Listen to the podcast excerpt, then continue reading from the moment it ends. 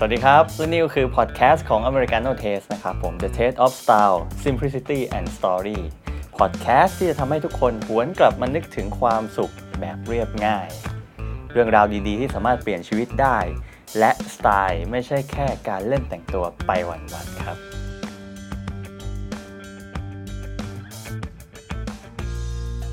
โอเคก็สวัสดีครับเอ่อนี่เป็นพอดแคสต์ของ Americano Taste ตอนที่ 2 นะครับ วันนี้เราออกมา กึ่งกึ่งๆนอกสถานที่นะเปลี่ยนบรรยากาศนิดนึงก็จริง ๆ แล้วยังอยู่ในซีรีส์เดิมก็คือเป็นซีรีส์เกี่ยวกับการตัดสูตรเจ้าบ่าวใช่ไหมครับเหมือนครั้งที่แล้วเนี่ยเราพูดไปเกี่ยวกับประเภทของสูตรเนาะเพราะมันมีกระดุมแถวเดียวกระดุมสองแถว กระดุมกี่เม็ดกระทบต่อระดับความเป็นทางการยังไงบ้าง เพื่อให้คนที่อาจจะไม่มีความรู้เกี่ยวกับสูตรเลยเนี่ยจะได้ตั้งตัวถูก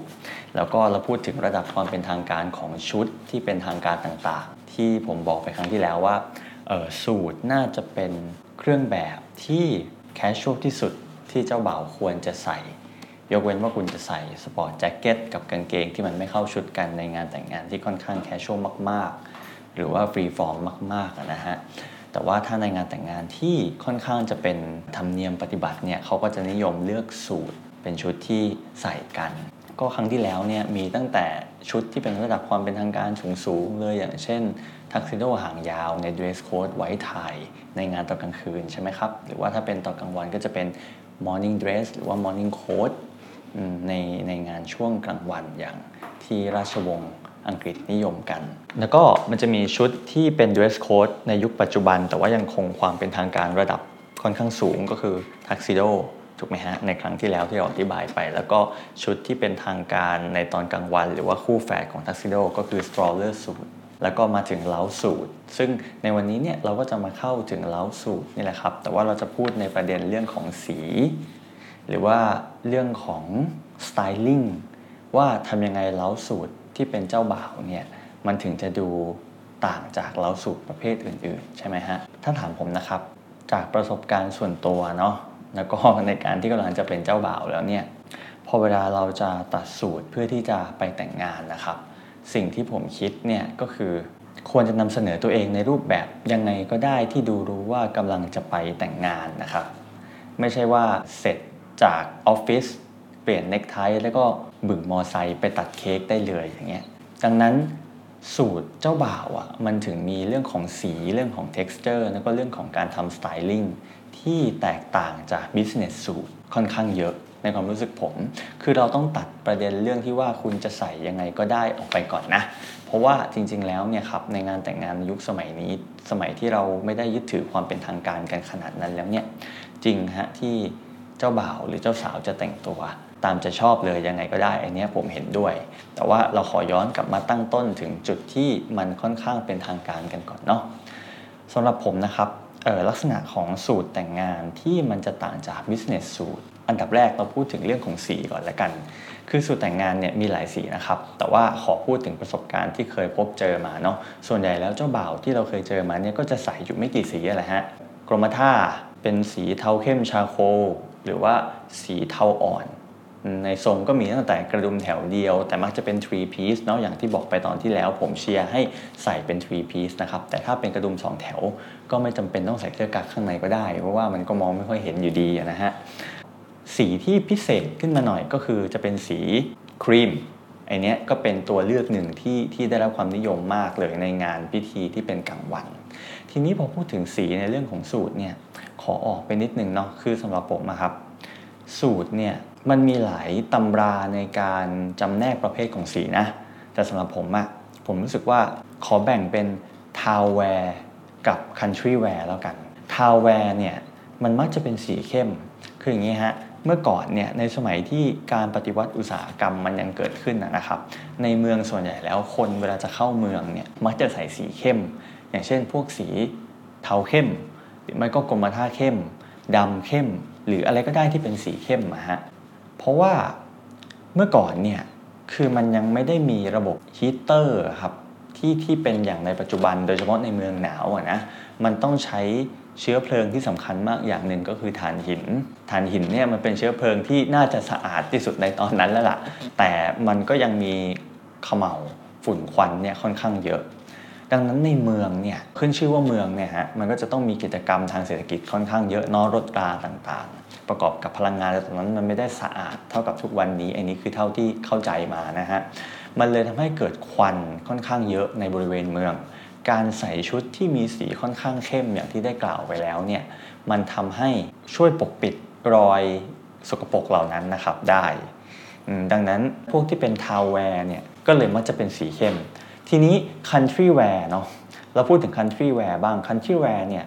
เวลาเราออกไปในแถบชนบทนะฮะสีของชนบท landscape หรือว่าภูมิทัศน์ของป่าเขาลำเนาไพรเนี่ยก็มักจะเป็นสีของท้องฟ้า สีของพระอาทิตย์ สีของทุ่งหญ้า สีของพื้นดิน ดังนั้นมันจึงหนีไม่พ้นสีในโทนเขียว น้ำตาล หรืออาจจะเป็นฟ้าแบบสกายบลูหรืออะไรอย่างเงี้ยฮะแต่ส่วนใหญ่แล้วครับ มันมักจะเป็นสี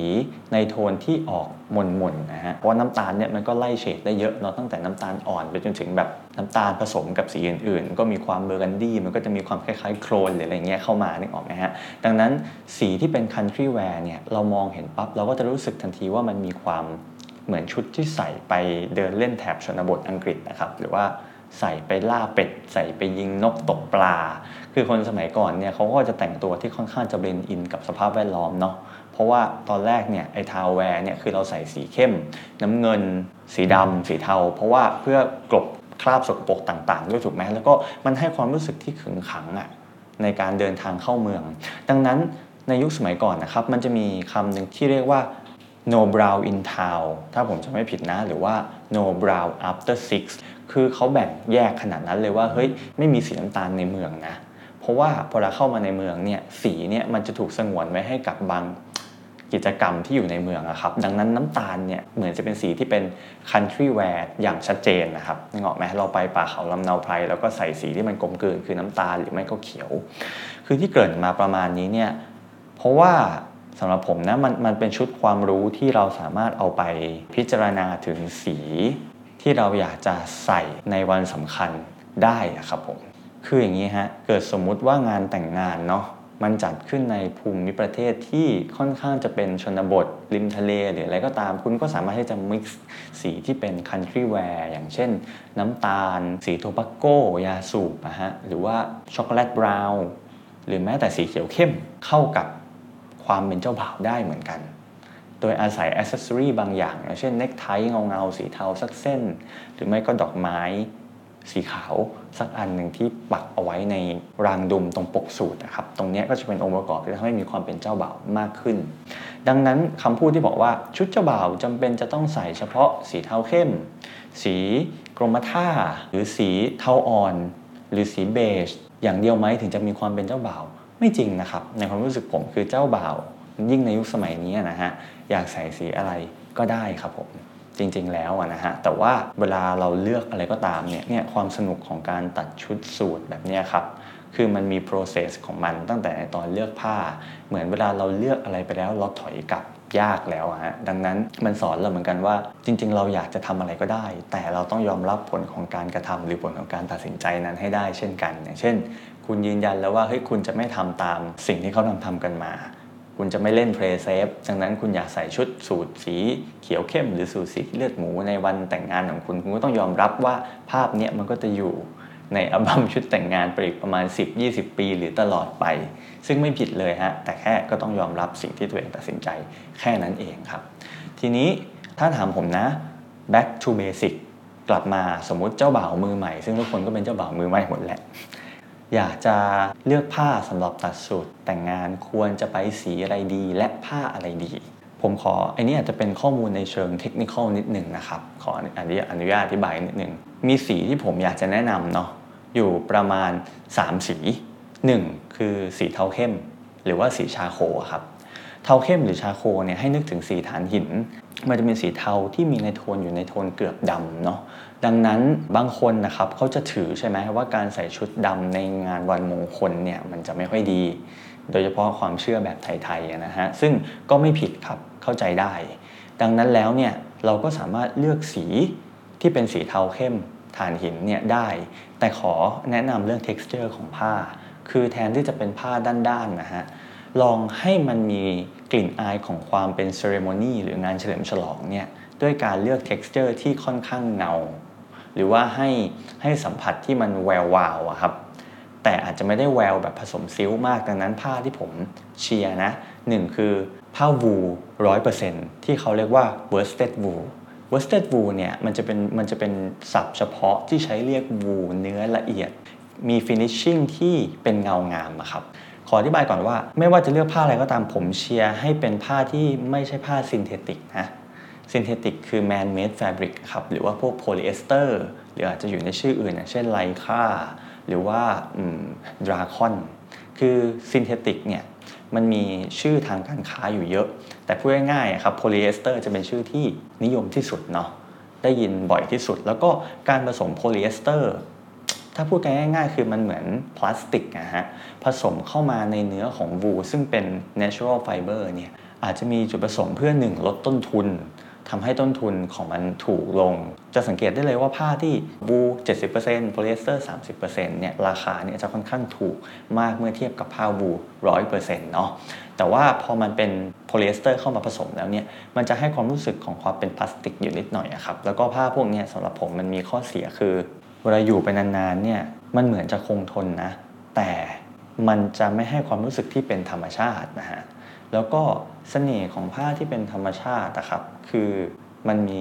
ความเปลี่ยนแปลงเนี่ยคือเป็นเหตุผลที่ทำไมเราถึงเชียร์ให้เลือก natural fiber เพราะว่าเวลาเราใส่สูตร 10 20 30 ปี หรือแม้แต่ 5 ปีหรือ 2 ปีที่ใช้ไปแล้วเนี่ยผ้าที่เป็น natural fiber มันจะเกิดการ develop ให้นึกง่ายๆ เหมือนคล้ายๆ กับเราใส่ยีนแล้วเกิดเฟดนะฮะสูทก็เป็นอย่างนั้นเหมือนกัน ดังนั้นไม่ว่าจะเลือกผ้าอะไรนะครับ wool linen silk หรือ linen wool silk หรืออะไรก็ตามขอให้เป็น natural fiber ที่ไม่ผสมโพลีเอสเตอร์ถ้าเป็นไปได้นะ ก็แนะนำให้ลงทุนสำหรับสิ่งเหล่านี้เลยแม้จะมีราคาสูงหน่อย แต่ว่ามันจะเป็นสูทที่อยู่กับคุณไปได้นาน กลับมาที่เราเมื่อกี้พูดถึงวูร้อยเปอร์เซ็นต์ที่เรียกว่า worsted wool เนาะซึ่งมันจะเป็นวูที่ไม่ผสมอะไรเลยฮะมีแต่วูล้วนๆเลย แล้วก็ finishing จะค่อนข้างเงา ผ้าพวกนี้ครับพอเวลามันอยู่ในงาน ceremony ที่โดนแสงไฟต่างๆ นานาแล้วเนี่ยมันจะให้ความรู้สึกที่เป็นเงางาม ทีนี้บางคนอาจจะไม่ได้ชอบ worsted wool เพราะว่ามันเงามากนะฮะแล้วก็มันค่อนข้างจะให้ความรู้สึกที่เป็นทางการมาก ๆ เลย มันจะมีผ้าอีกอีกลักษณะหนึ่งที่นิยมมากในการเอาไปตัดเป็นชุด nightwear หรือว่า ceremony ต่างๆ คือผ้าโมแฮโมแฮเนี่ยมันเป็นขนแพะนะครับ เราจะเรียกสั้นๆเลยว่า mohair คือขนแพะเนี่ยคุณสมบัติของมันนะคือเวลาเอามาผสมกับวูแล้วเนี่ยมันจะให้สัมผัสที่เป็นเงางาม แต่ไม่ได้เป็นเงางามเหมือนผ้าไหมอะฮะ mohair เวลาอยู่ในช่วงเวลากลางวัน ถ้าลองดูดีๆ มันจะมีผิวที่ค่อนข้างสากนะครับ มันเลยค่อนข้างจะเป็นสูทที่ versatile มากๆ คือมันจะไม่ได้ดูเงามากเหมือน worsted wool ที่แบบเงาเรียบลื่นเวลาจับแล้วลื่น แต่ mohair มันจะมีผิวของความสากอยู่ เพราะว่าไอ้ขนแพะเนี่ย ถึงแม้ว่าจะทอออกมาแล้วเนี่ยมันก็จะมีลักษณะที่ค่อนข้างแข็งทีนี้ composition ของผ้านะที่อยากให้เลือกนะครับ คืออาจจะเป็นวู85%โมแฮ15%ก็ได้ น้ำหนักสัก 230 กรัม ไอ้นี้เนี่ยก็จะให้ความรู้สึกที่เบาเนาะแต่ก็ยังมีความเงางามและไม่กระด้างมาก เพราะว่า mohair เนี่ยต้องยอมรับว่า texture มันจะค่อนข้างแข็ง แล้วก็มีความกระด้างอยู่หน่อยๆ แต่ไอ้ตรงนั้นแหละคือคุณสมบัติของมันที่ทำให้มันเงาด้วย แล้วก็ถ้าสมมุติคนที่รับน้ำหนักของสูทได้ค่อนข้างเยอะเนี่ยผมแนะนำว่า 230 บางทีอาจจะค่อนข้างเบา อย่างที่เราบอกไปใน episode ที่แล้วเนี่ยสูทคือเครื่องแต่งกายที่มีแจ็คเก็ตกับกางเกงเป็นอย่างน้อยถูกไหมฮะ ดังนั้นสิ่งหนึ่งที่ตัดสินว่าเนี่ยคือผ้าสูทหรือผ้าแจ็คเก็ตนะครับ มันคือการที่มันทำกางเกงได้หรือเปล่า ดังนั้นผ้าสูทเนี่ยมันจะต้องทำกางเกงได้ด้วยนะ ถึงแม้ว่าผ้า wool mohair น้ำหนัก 230 กรัม วู 85 โมแฮ 15 มันจะเป็นน้ำหนักที่เพียงพอแล้วในการทำสูทเป็นแบบ lightweight suit เนาะแต่จากประสบการณ์ตรงอะครับผมรู้สึกว่ากางเกงที่ทำจากผ้าในน้ำหนักประมาณนี้เนี่ยเราจะต้องเทคแคร์มันค่อนข้างเยอะ คือมันจะรักษาจีบได้ไม่ค่อยนานนะฮะ ใส่ไปไม่กี่ครั้งเนี่ยด้วยความที่น้ำหนักมันน้อยเนี่ย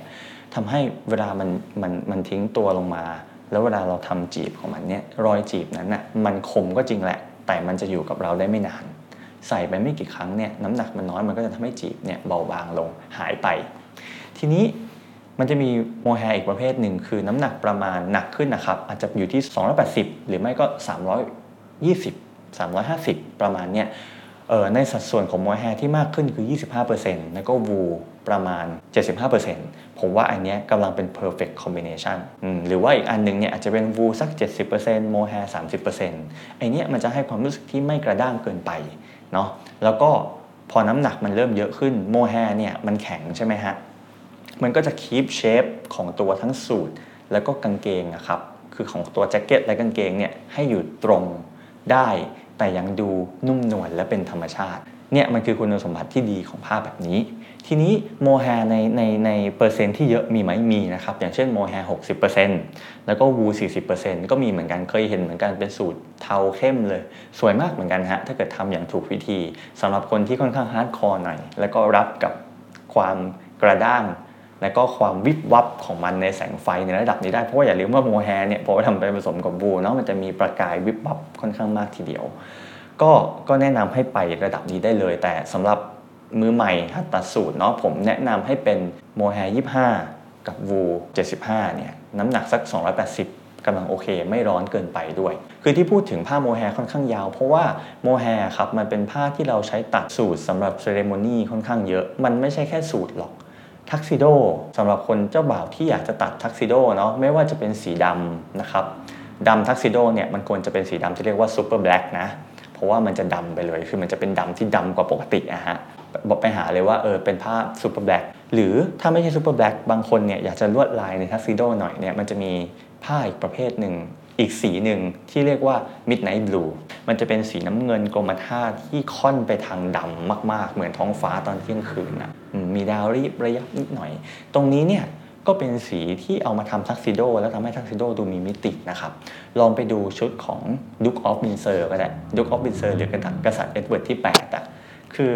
กษัตริย์คนนี้เนี่ยเขาก็นับว่าเป็นสไตล์ไอคอนคนหนึ่งเนาะคือเป็นผู้บุกเบิกการแต่งตัวที่เรียกว่า dress soft หรือว่าการแต่งตัวสไตล์นิ่มอะถ้าพูดง่ายๆคือผมขอพูดถึงเขานิดนึงเพราะว่าเขาค่อนข้างมีความสำคัญในเรื่องสไตล์ คือเมื่อก่อนเนี่ยฮะในยุคของของเอ็ดเวิร์ดเนี่ย เวลาเราจะแต่งตัวอะไรก็ตามครับอังกฤษอะเนาะมันจะมีความเป็นโครงสร้างแข็งอยู่ อย่างเช่น ปกเชิ้ตก็ต้องลงแป้ง หรือแบบว่าเออทักซิโดชุดสูทก็จะต้องมีความขึงขัง ไม่ค่อย soft ไม่ค่อยนุ่มเอ็ดเวิร์ดเนี่ยเป็นไอคอนการแต่งกายคนแรก ๆ ที่ทำปกนิ่มนะฮะ อย่างเช่นแบบปกปกปกเสื้อเชิ้ตอย่างเงี้ยก็แทนที่จะลงแป้งแข็งมาเลยเนี่ยเขาก็ใส่แบบนิ่มๆอย่างนั้นแหละ แล้วก็ใส่กับชุดที่เป็นทางการมากๆ อย่างเช่นทักซิโดแล้วก็แน่นอนว่าเอ็ดเวิร์ดเนี่ยก็ไม่ไม่ไม่ธรรมดาอยู่แล้ว คือไม่ได้ใส่ทักซิโดสีดำแต่เลือกใส่สี midnight blueคือ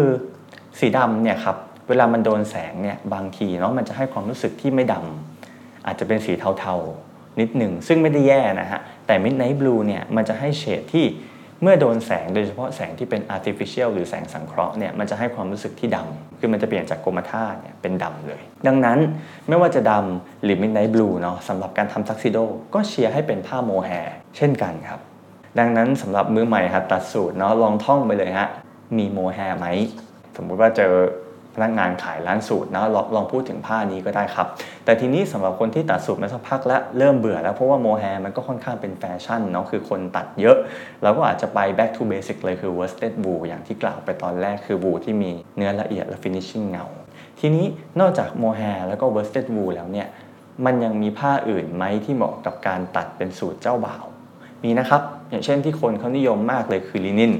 แต่ลินินเนี่ยผมขอแนะนำว่า มันมักจะมาพร้อมกับสีที่เป็นสีสว่างนะฮะอย่างเช่นสีครีม ทีนี้ครีมของลินินเนี่ยคือการแต่งงาน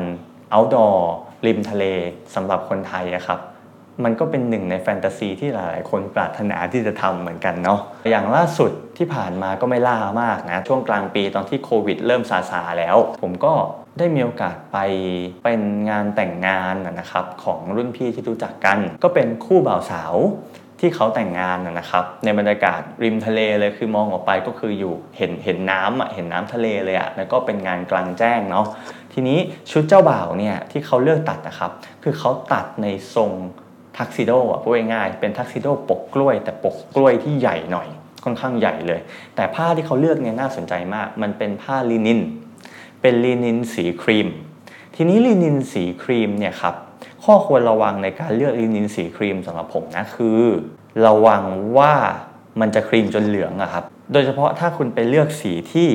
มันเป็นสวชผ้าหรือว่าหรือว่าไม่ใช่ผ้าผืนใหญ่ๆอะคือถ้าสมมติคุณเดินเข้าไปในร้าน tailor แล้วร้าน tailor นั้นมีกองผ้าตั้งเรียงไว้แบบเต็มชั้นเหมือนชั้นหนังสือ แต่เป็นผ้าเรียงเป็นปึกใหญ่ ๆ คลี่ออกมาดูผ้าผืนใหญ่ ๆ ได้เนี่ย ก็ลองเอาผ้านั้นนะฮะทาบตัวเลย ผมแนะนำให้ทำอย่างนี้เลย แล้วก็ลองส่องกระจกดูดีๆ ถ้าเป็นไปได้ออกไปดูแสงที่เป็นธรรมชาติได้ยิ่งดี แต่ถ้าร้าน tailor ร้านนั้นนะครับมันเป็น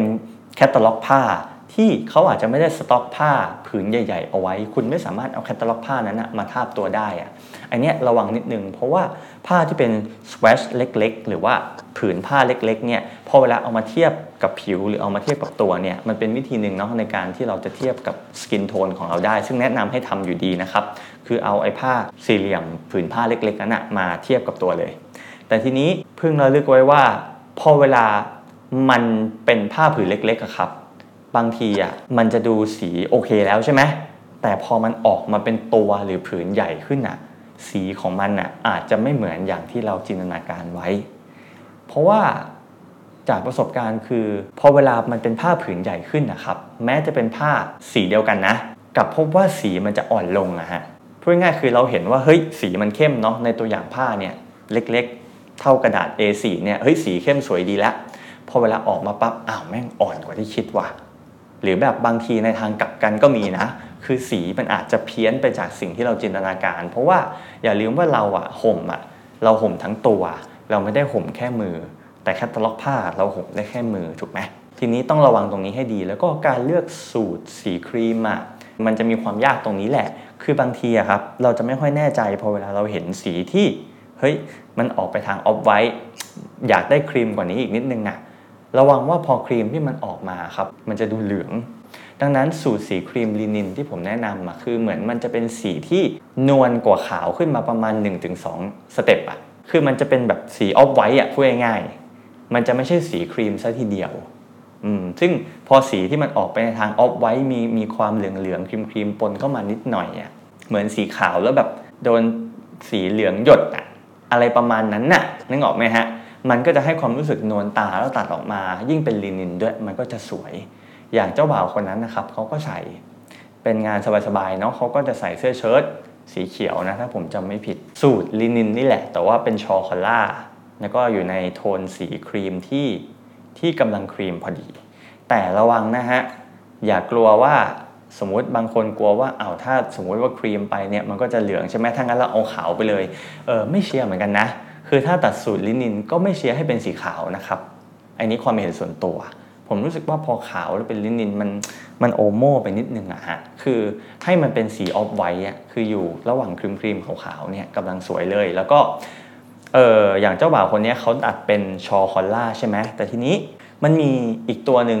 ที่เป็น garment ที่ค่อนข้างสารพัดประโยชน์หรือว่า versatile มากเลย และเป็นลินินด้วยนะ คือผมแนะนำอย่างนี้ครับ ถ้าคุณไม่กลัวสูทกระดุมสองแถวนะ ผมแนะนำให้ตัดเลือกผ้าสี off-white หรือสีลินินครีม ตัดเป็นสูตรก็ได้ครับ กระดุม 2 แถว สักกระดุม 6 เม็ดแล้วก็กระดุมเนี่ยให้เลือกเป็น mother of pearl ก็ได้ครับ เป็นกระดุมเปลือกหอยอะสีออกครีมครีมที่เข้มกว่า เข้มกว่าตัวผ้านิดหนึ่งเนาะแล้วก็เลือกปกที่เป็นปกแหลม บางคนอาจจะตกใจว่าเฮ้ยมันจะดูเยอะไหม คือสำหรับผมผมว่าชุดสูตรกระดุม 2 แถวปกพีคลินินสีครีมเป็นเป็นชุด แต่งงานที่เท่นะครับริมทะเลเท่มากเลยใส่กับเสื้อเชิ้ตสีขาวคมๆสักตัวเนคไทอาจจะเป็นสีกรมท่า หรือไม่ก็เป็นสีเทาหรือสีเข้ม หรือสีเนคไทอะไรก็ได้ที่คุณชอบนะฮะใส่เข้าไปแค่นี้แล้วก็มีดอกไม้สีขาวคุณก็พร้อมแต่งงานแล้ว แต่สิ่งที่ทำให้แจ็คเก็ตสูตรลินินครีมปกพีคดับเบิลเบรสตัวนี้เวอร์ส t ท l เนี่ยคือ พอเวลาคุณแยกใส่อะครับแยกมันออกมาโดยที่เปลี่ยนจากกางเกงสีครีมเนาะที่เข้าคู่กันน่ะ เป็นกางเกงทักซิโดสีดำพูดง่ายๆแล้วก็เปลี่ยนจากการผูกเนคไทอะเป็นการผูกโบไทสีดำแทน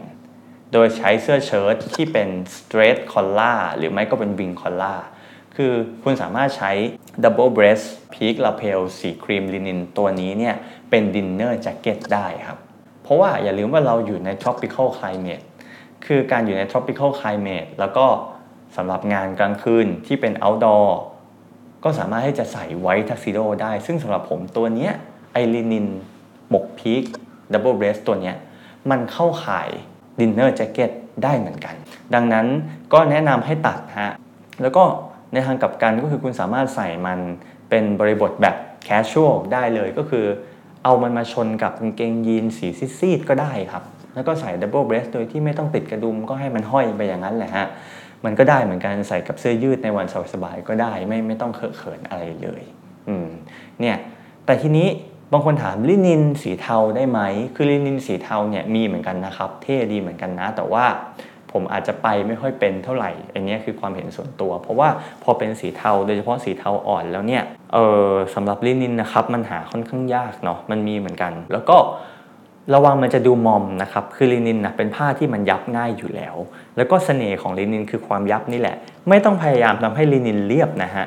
คือเวลาใส่ลินินก็ให้มันยับไปอย่างนั้นแหละครับ แต่ก็ไม่ใช่ยับหยองแหยงเนาะ ดังนั้นพูดถึงน้ำหนักผ้าหน่อยแล้วกัน คือ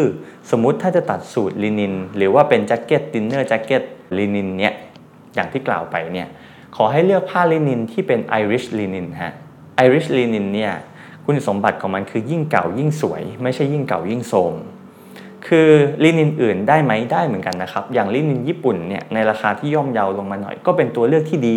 ราคาจับต้องได้เพราะว่าไอริชลินินราคาค่อนข้างสูงเนาะถึงแม้จะเป็นผ้าลินินก็ตามเนี่ยแต่ทีนี้น้ำหนักของลินินเนี่ยสำคัญมาก คือผมขอให้เลือกให้เป็น 100%ลินินนะครับอย่าเลือกที่จะเป็นลินินผสมวู หรือว่าลินิน wool silk เพราะว่าลินิน wool silk เนี่ยมันเหมาะจะทำเป็นแจ็คเก็ต แต่มันทำกางเกงแล้วมันอยู่ทรงไม่ค่อยสวยไอ้เนี้ยคือจากประสบการณ์ตรงเลย ที่เคยทำกางเกงจากผ้าลินิน wool silk แล้วปรากฏว่านอกจากจีบมันจะไม่ค่อยอยู่แล้วเนี่ยตัวกางเกงอะครับมันย้วยมันยานเหมือนผ้าอ้อมผู้ใหญ่อะฮะโดยเฉพาะตรงส่วนสะโพกมันเกิดจากการที่เราเอาผ้าผิดประเภทไปใช้อะครับผมดังนั้น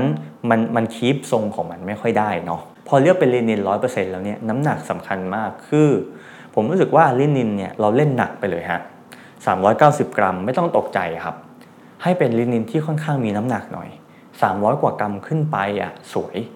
น่าจะสูงสุดไอริชลินินที่เคยเห็นเนาะ390 กรัมนี่แหละเป็นน้ำหนักที่กำลังพอดี บางคนก็บอกว่าโหมันก็ร้อนสิ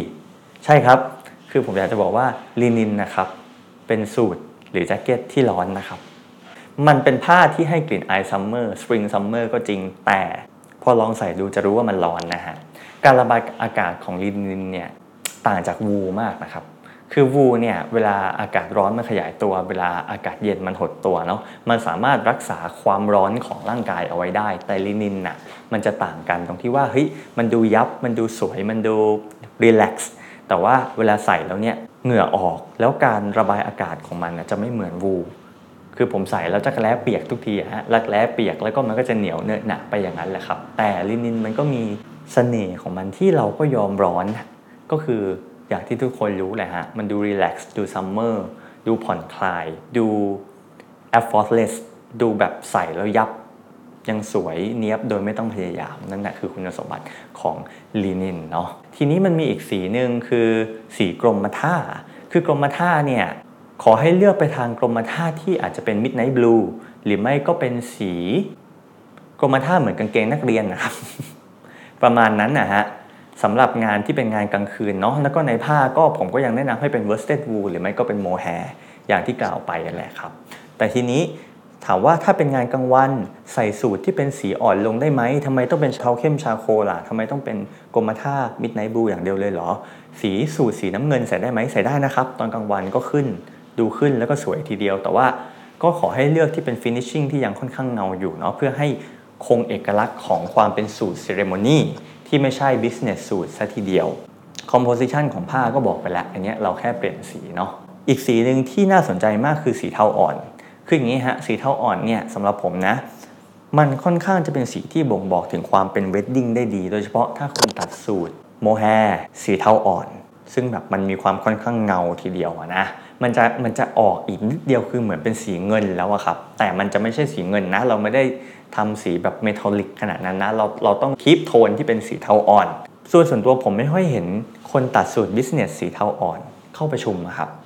ดังนั้นสีเนี่ยมันคล้ายๆจะสงวนเอาไว้ว่าเออมันมีความเป็นสูตรแต่งงานอยู่เยอะทีเดียว ทีนี้ที่พูดตอนแรกว่าถ้าเกิดเป็นผมผมจะเลือกตัดสูตรที่ดูก็รู้ว่าเรากำลังจะไปแต่งงาน ไม่ใช่เข้าประชุม หรือว่าเลิกจากออฟฟิศก็ เปลี่ยนเนคไทแล้วก็ขึ้นไปตัดเค้กแต่งงานได้เลย มันก็จะพูดถึงความแตกต่างเนาะระหว่าง business suit กับ ceremony suit แล้วกัน ถ้าเป็นไปในทาง ceremony เนี่ยผมยังเชียร์ให้ไปเรียบๆนะครับ บางคนถามว่าลวดลายของสูทอะมีผลไหมสำหรับผมมีนะ อย่างเช่น เฮ้ย ผมใส่สูตร pin stripe pin stripe คือสูทลายทางอะครับ ถ้านึกไม่ออกตัวละครที่ค่อนข้างจะเป็น iconic มาก ๆ ของวงการแฟชั่นที่ทุกคนพูดถึงก็คือ Patrick เบสแมนในอเมริกันไซโคใช่ไหมฮะคริสเตียนเบลที่ในตอนนั้นเนี่ยเขาก็จะใส่สูท pinstripe ค่อนข้างบ่อย แล้วก็นักธุรกิจ Wall Street ในยุคประมาณนั่นแหละครับ 80 เนี่ยก็จะนิยมใส่สูทที่เป็นลาย pinstripe อย่างเงี้ยเลยหรือไม่ Leonardo DiCaprio ใน The Wolf of Wall Street หรือแม้แต่ Matthew McConaughey ที่ที่ใส่ใน Wolf of Wall Street เหมือนกัน เหมือนกับนักนัก trade หุ้น Wall Street ในยุคนั้นก็จะชอบใส่สูทสี น้ำเงิน pinstripe อะเออจนกลายเป็นไอคอน ถ้าไม่ใช่นัก trade หุ้นเนาะพวกมาเฟียฮะแก๊งสเตอร์ต่างๆ ก็จะชอบใส่สูท pinstripe อาจจะเป็นดำ pinstripe เทา pinstripe หรือว่ากรมท่า pinstripe ดังนั้นสำหรับผมนะครับพอเวลาเราใส่สูทที่เป็นลาย pinstripe แม้ว่าจะเป็นสี midnight blue หรือเป็นผ้า mohair ที่มีความ ceremony อะผมก็ยังมีความรู้สึกเหมือนมันเป็น business สูทอยู่ไกลๆฮะถามว่าใส่ได้ไหมใส่ได้นะครับ แต่โดยส่วนตัวถ้าเป็นผมผมจะไม่ทำเพราะว่าอย่างที่บอกไปคือ เราแต่งงานเนาะเราก็อยากให้ความรู้สึกที่มันมีความแต่งงาน เราอยากจะมีความสง่างามในแบบเรียบๆคือเป็นเจ้าบ่าวที่มีความสง่างามแบบภูมิฐานในรูปแบบนั้นนะฮะผมว่ามันมันดูเข้ากับบริบทในการแต่งงานมากกว่า นอกจาก pinstripe แล้วเนี่ย อีกลายหนึ่งที่นิยมมากคือลายชื่อว่า Prince of Wales หรือว่าลาย Glen Check หรือว่าบางคนจะเรียกว่า Glen Plaid ลวดลายของมันนะครับ มันจะคล้ายๆลายตารางเนาะอย่างเงี้ยแล้วก็มันจะมีลายเล็กๆที่ ชื่อว่า houndstooth หรือว่าฟันหมาฮะอยู่ในอตารางเนี้ยด้วยคือลาย glen plaid เนี่ยถามว่าทำได้ไหม ผมว่าเหมาะมากกว่า pinstripe สำหรับงานแต่ง ถ้าถามผมนะ แต่ดีกรีของ glen check เนี่ยที่ค่อนข้างจะ formal เนี่ยมันต้องเป็น glen check ที่มีสเกลที่ค่อนข้างเล็กอะครับแล้วก็ค่อนข้างจะ subtleคือพูดง่ายๆคือ glen check อะมันมีหลายไซส์ ดังนั้น glen check เนี่ยมันเป็นได้ทั้งสูทและแจ็คเก็ตนะ สังเกตดูว่าแจ็คเก็ตที่เป็นลาย glen check อะครับ มันมักจะเป็นลาย glen check ที่ใหญ่ เพราะว่าอย่าลืมว่าพอแจ็คเก็ตเนี่ยมันใส่เดี่ยว มันให้ความรู้สึกของความ casual มากกว่าเนาะ แต่ถ้าสมมุติสูทเนี่ยเขาก็มักจะเลือก glen check ในขนาดที่ค่อนข้างจะเล็กลงมาครับผม ทีนี้สำหรับงานแต่งงานเนี่ย ผมว่ามันยังเป็นงานที่ถ้าเป็นผมนะ ผมจะ keep ความ formal เอาไว้แล้วก็ยังให้ความรู้สึกที่ขึงขัง เป็นทางการเอาจริงเอาจัง แล้วก็จริงใจ ดังนั้นผมผมผมจะเลือกลายถ้าอยากจะได้ glen check จริง ๆ นะ จะเป็นสีเทาอะครับ อาจจะเป็นเทาเทาอ่อนก็ได้ แล้วก็ลาย glen check ที่ค่อนข้างเล็ก แล้วก็ทออย่าง subtle คือทอแบบอ่อนๆนะฮะตัวอย่างที่ชัดที่สุดเลยนะ แล้วก็ตัดเป็น single breasted และ three piece นะ คือลองไป search Sean Connery อะครับผม ในบทบาท James Bond เขียนว่า Sean Connery glen check สูทตัวนั้นน่าจะเป็น Anthony Sinclair เป็นคนตัดมั้งฮะ ซึ่งพอเรามองดูไกลๆอะครับ ไอตัวนั้นอะมันดูไม่เหมือน glen check เลยนะ ตอนแรกผมก็ไม่รู้ว่า เฮ้ย ไอสูทเทา three piece ตัวที่เป็นแบบ iconic ของ James Bond คนนี้เนี่ย มันคือ glen check เหรอวะ ปรากฏพอลองซูมเข้าไปดู เฮ้ย มันคือ glen check จริง ๆ ดังนั้นเนี่ยมันคือลาย glen check ที่มีดีกรีที่เหมาะมากสำหรับงาน formal เนาะแล้วก็เลือกผ้าอย่างที่บอกไปอะครับเป็นผ้าแบบ mohair หรือไม่ก็เป็นผ้า wool glen check ก็เป็นอีกอันหนึ่งที่เหมาะกับงาน formal อย่างงานแต่งงานเนี่ยครับผมเลือกในโทนสีที่เป็นอาจจะเป็นสีเทาอ่อนหน่อยเนาะหรือไม่ก็ถ้าเป็นเทาเข้มก็ก็ได้เหมือนกัน แต่ว่าระวังอย่าให้ลายมันชัดเจนเกินไปนัก ชัดขนาดไหนอะพูดง่ายๆคือลองมองไกลๆ แล้วมองไม่เห็นว่าเป็นเกลนเช็คครับนั่นแหละแสดงว่าเป็นใช้ได้อะฮะถ้าเป็นเกลนเช็คที่ใหญ่หน่อย มันจะให้ความรู้สึกที่เป็น business suit ทีนี้ลวดลายอื่นเหรอ ผมแนะนำให้เป็นลายเรียบๆอะครับผมก็เป็นอาจจะเป็นผ้าทวิลหรือว่าเป็นเพลนวีฟธรรมดาเลยสำหรับชุดเจ้าบ่าวพูดง่ายๆคือดูเป็นชุดที่ธรรมดาที่สุดนะฮะแต่ว่านั่นแหละครับ ใน composition ของผ้าที่ใช่ ในสีที่ใช่ ใน cutting ที่ใช่ แล้วก็ใน styling ที่ใช่ มันคือความสง่างามที่อะไรก็แทนไม่ได้นะฮะสำหรับเจ้าบ่าว ทีนี้มีอีกมีอีก 2คำถามที่ผมว่าจะเป็นตัวช่วย scope ให้คุณได้ ว่าคุณควรที่จะไปทิศทางไหนสำหรับชุดสูทของคุณเนาะก็คือ 1. งานของคุณนะครับมันเป็นงานกลางวันหรือกลางคืน 2. มันเป็นงาน indoor หรือ outdoor ในสิ่งที่ประสบการณ์บอกมาเนาะส่วนใหญ่แล้วอะครับพอเวลามันเป็นงานกลางคืนเงี้ยสีที่มันมักจะไปเนี่ยเพื่อให้ให้มัน blend in กับสภาพแวดล้อมอะนะมันก็มันจะเป็นสีเข้มในโทนเข้ม ซะมากกว่าที่จะเป็นโทนอ่อน เพราะว่าพอลองใส่โทนอ่อนไปในช่วงเวลากลางคืนนะครับมันมักจะดูหมองไปนิดนึงอืมแล้วก็ texture สำหรับเอองานกลางคืนเนี่ยก็จะเน้น texture ที่ค่อนข้างให้ความเงา อย่างผ้าโมแฮหรือว่าเป็นซิลอย่างที่เกินไปอะฮะก็ก็จะเป็นผ้าที่ช่วยให้คุณเป็น จุดสนใจได้ แต่จะไม่ใช่จุดสนใจในแบบที่แบบ outstanding จนจนผิดกาลเทศะครับผมมันจะเบนอินเข้ากับสภาวะแวดล้อมที่แสงน้อยได้เป็นอย่างดี ส่วนถ้างานเป็นงานตอนกลางวันเนาะก็อาจจะเล่นกับสีที่เป็นโทนอ่อนหน่อย อย่างเช่น ตัวลินินที่ผมพูดไป คือลินินครีม ตัวนั้นก็สำหรับงานแต่งงานที่เป็น outdoor แล้วก็เป็นตอนกลางวัน ริมทะเลหรือว่าในโรงนาหรืออะไรก็ได้ที่ที่คุณชอบอะฮะหรือแม้แต่ เออในสถานที่กึ่งเป็นเลาส์ที่มีแสงแดดเข้ามา ตรงเนี้ยก็ได้ จะเป็นสูตรวูสีเทาอ่อนสำหรับงานตอนกลางวันอย่างเงี้ยครับก็ได้ หรือถ้าใคร prefer ที่จะใส่สูตรสีเข้มเนาะเพราะว่าบางคนอาจจะอยากลงทุนตัดสูตรราคาแพงไปเลยอย่างเงี้ยครับแล้วก็สูตรสีเข้มมันก็ค่อนข้าง play safe กว่า ดังนั้นการใส่สูตรสีเข้มในงานกลางวันถามว่าเป็นเรื่องผิดไหม ก็ไม่ผิดนะครับ สามารถทำได้ ก็ 2คำถามนี้เนี่ยน่าจะช่วยในการสโคปแล้วก็ช่วยให้เจ้าบ่าว ตัดสินใจได้ว่าเขาอยากจะใช้สีอะไร เพื่อจะเข้ากับสภาวะแวดล้อมและความเป็นทางการของเขา แล้วก็สุดท้ายแล้วครับ การสไตลิ่งสำหรับเจ้าบ่าวอะก็มีผลมากเหมือนกันที่จะทำให้ชุดนี้ดูเป็นเจ้าบ่าวหรือไม่เพราะอย่าลืมว่าอย่างหลายคนตัดสูทที่เป็นสีกรมท่า หรือว่าสีเทาเข้ม หรือว่าเป็นสีครีม หรือสีอะไรก็ตามเนี่ยเราไม่ได้คิดว่าใส่เป็นเจ้าบ่าวเสร็จปั๊บแล้วจะไม่ใช้เลยถูกไหมฮะเราก็ต้องเอามันมาใช้ต่อในสถานการณ์อื่น พวกเนคไท pocket square หรือเสื้อเชิ้ตอะมันก็มีผลในการทำ styling เพื่อให้ดูเป็นเจ้าบ่าวเหมือนกันสำหรับผมนะ เสื้อเชิ้ตอะครับก็สีเรียบๆเลยครับสีขาวในผ้าที่เป็นแบบผ้า poplin แล้วก็ทรงของเสื้อเชิ้ตขาวเนี่ยขอให้เป็นปกป้านหรือที่เราเรียกว่า spread collar เนาะผมไม่ค่อยเชียร์ button-down collar เพราะว่ามันให้ความรู้สึก casual หรือแม้แต่ spear point collar มันก็จะให้ความรู้สึกที่ค่อนข้างเรโทรมากไปหน่อยครับสำหรับเจ้าบ่าวในยุคสมัยนี้ ดังนั้นผมว่า ปกอะไรก็ได้ที่ที่มันดูเรียบที่สุดก็คือ spread collar นี่แหละทำยังไงก็ได้ให้ชุดชุดเนี่ยครับมันดูเป็นชุดที่ไม่เรียกความสนใจอะไรทั้งนั้นนะฮะดังนั้นเชิ้ตขาว spread collar คมๆสักอันหนึ่งแล้วก็เน็กไทอะครับขอให้เป็นเน็กไทที่เงาเงาหน่อย ถ้าเป็นผมผมจะไปแบบก็เป็น plain เน็กไทเลยคือไม่ได้มี pattern อะไรเลยฮะแต่ขอให้เป็น tie ceremony ที่เราเรียกว่า Macclesfield tie อะครับผมเป็นเน็กไทไหมถัก ถ้าเป็นผมนะจะเลือกเน็กไทไหมถัก ไม่ใช่เน็กไทไหมปริ้นซึ่งเน็กไทแบบปริ้นลงไปอะครับผมมันจะให้ความรู้สึกที่ค่อนข้างจะมี feel ของ business หรือไม่ก็เป็น casual หน่อย แต่เน็กไทไหมถักที่มันเงาเงาอะลวดลายของมันหรือวิธีในการถักของมันเนี่ยจะค่อนข้างเป็นทางการ